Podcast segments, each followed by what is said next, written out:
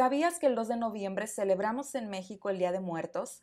Por eso, en este episodio quiero compartirte algunos datos interesantes sobre esta festividad en México. ¿Sale? Comencemos.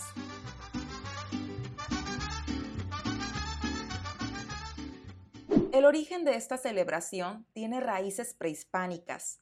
En este día se festeja la memoria de los difuntos con visitas a los cementerios y ofrendas bien coloridas. Normalmente se celebra el primero y el 2 de noviembre, dependiendo de la región.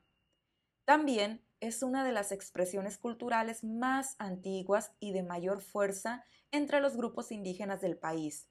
Además, este día es reconocido por la UNESCO, así como también la comida mexicana, y forma parte de la lista del patrimonio cultural inmaterial.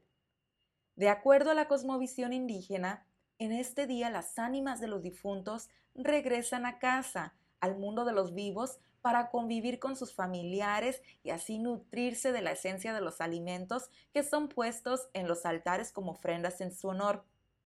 Y cómo no, si la comida mexicana es deliciosa, ¿no?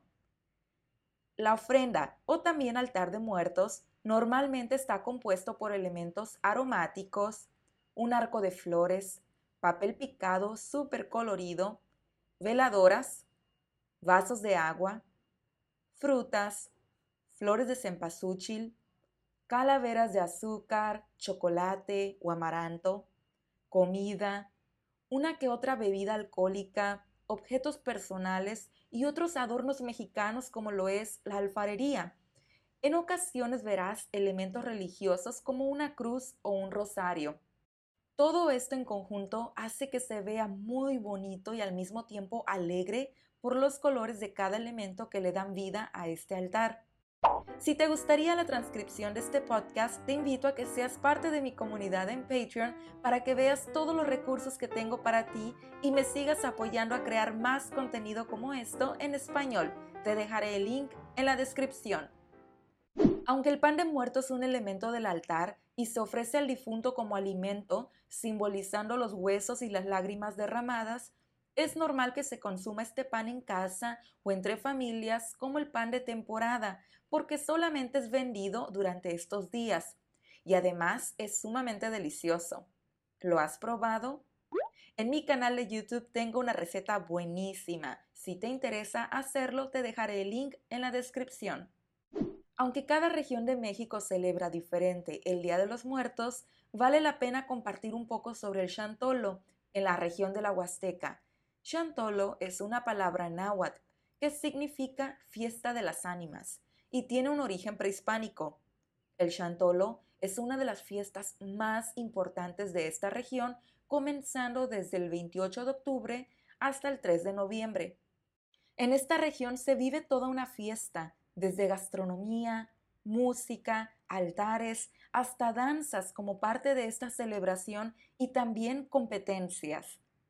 Las calaveritas son una composición tradicional mexicana y suelen escribirse en esta época. Normalmente retrata a las personas vivas como si estuvieran muertas o a punto de morir.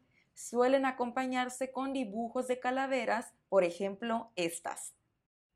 Estaba Ana en la escuela dando clases en el salón. Se le apareció la huesuda y se la llevó para el panteón.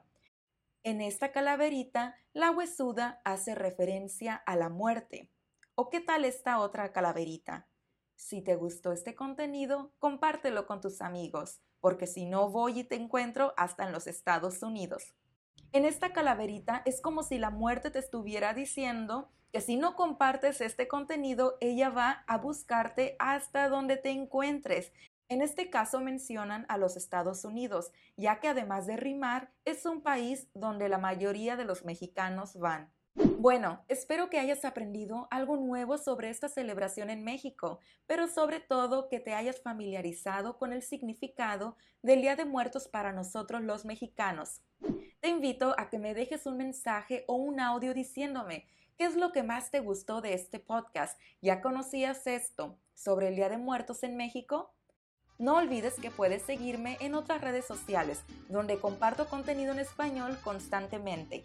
También te dejaré el link en la descripción. Cuídate mucho y nos vemos luego. Bye bye.